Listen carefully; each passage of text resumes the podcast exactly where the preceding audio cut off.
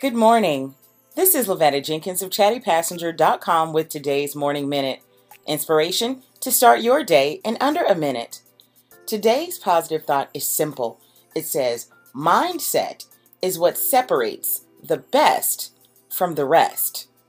Listen, I know there have come times in our lives when we see somebody doing something that we know how to do and they're not doing it quite right, but they're making a killing at it.